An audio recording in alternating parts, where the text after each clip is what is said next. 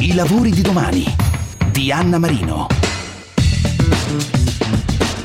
E proprio sulla felicità, quella che tutti cerchiamo, che si basa l'impegno del Chief Happiness Officer, il manager della felicità, il cui obiettivo è ridisegnare l'approccio al mondo del lavoro, costruendo rapporti basati sulle persone, puntando sempre più sul loro benessere. La leva dell'intero processo è la cultura della positività, secondo cui la chiave del successo risiede in un team coeso, appagato e stimolato. Per farlo, il Chief Happiness Officer offre da una parte ai propri dipendenti benefit di ogni tipo, tra cui acqua, frutta, caffè, una sala relax sempre a disposizione, nell'intento di creare un ambiente sano, sereno ed accogliente, dall'altra è alla costante ricerca di nuove soluzioni tecnologiche che favoriscano la gestione dei progetti interni, il cosiddetto welfare o benessere tecnologico per aiutare i dipendenti a padroneggiare gli strumenti informatici, spesso richiesto anche come benefit e obiettivo delle aziende che vogliono essere digital ready, il massimo che un'azienda possa aspettarsi da un dipendente che ci tenga come se fosse sua, che sia veramente soddisfatto e orgoglioso di lavorarci. E noi come sempre sul sito di Radio 24, la pagina programma dei lavori di domani, vicino al podcast e alla descrizione di questo lavoro,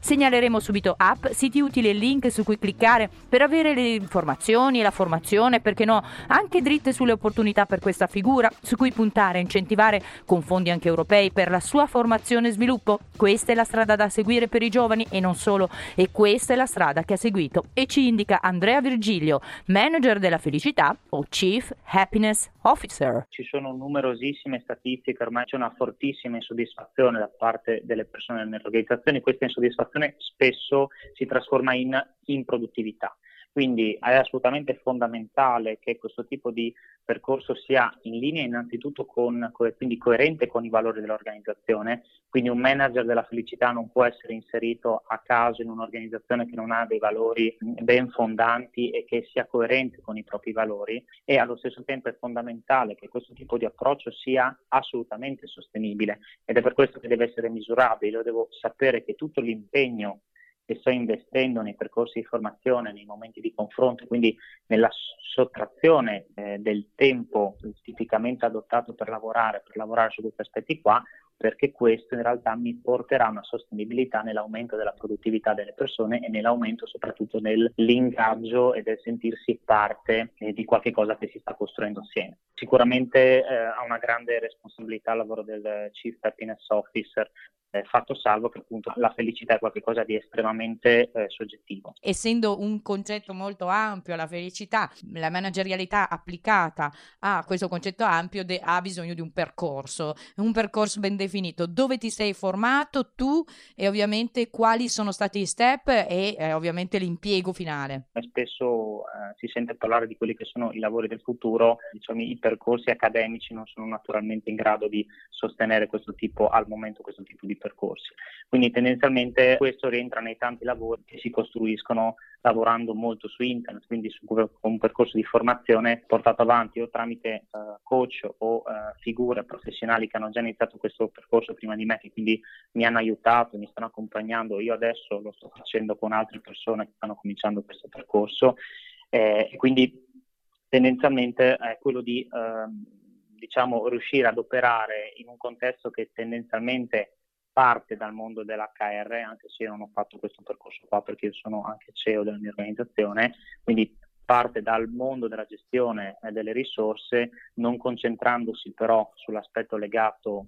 tendenzialmente quando uno pensa HR, buste paga, permessi, quindi tutto quel mondo là, ma legato proprio a, tu, a tutto a tondo a quella che è la sfera della componente, eh, della, componente della, della persona, dell'individuo, dell'organizzazione.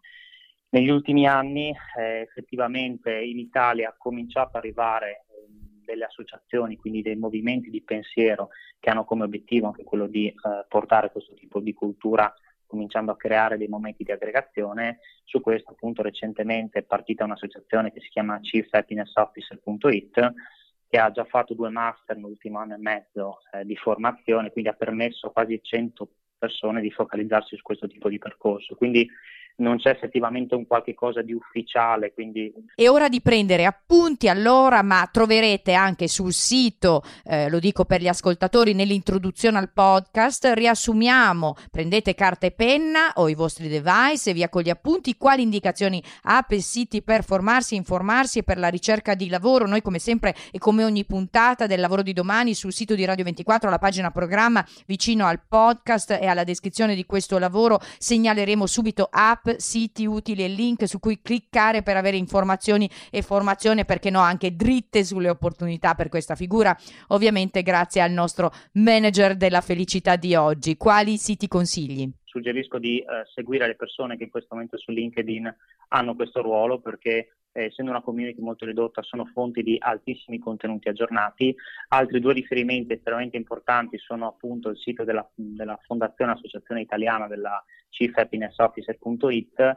e anche l'Istituto, l'Istituto Italiano sulla Positività delle Organizzazioni, il IIPO.it, sono due fonti in questo momento estremamente attendibili per cominciare un percorso così particolare, caratteristico come quello del manager della felicità. Eh, ci sono dei tool, anche delle possibilità di utilizzare la tecnologia a favore della felicità e della felicità sostenibile? Assolutamente sì, noi in primis con l'organizzazione che sto portando avanti li stiamo costruendo perché ci siamo accorti che non, era gra- non eravamo in grado di capire se eravamo nella direzione giusta e quindi effettivamente la felicità è qualcosa di soggettivo ma possono essere fatte delle domande, quindi possono essere create delle situazioni dove questa eh, soggettività può essere oggettivizzata e trasformata in un trend. Quindi ci sono già eh, diciamo, di diverse situazioni embrionali online per poter cominciare a mappare la felicità io in primis come imprenditore sto fortemente investendo in questo senso perché voglio dare uno strumento che appunto ci permetta di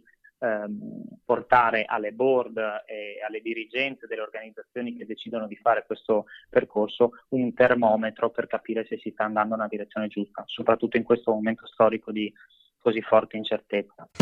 Avete sentito Andrea Virgilio, manager della felicità o Chief Happiness Officer.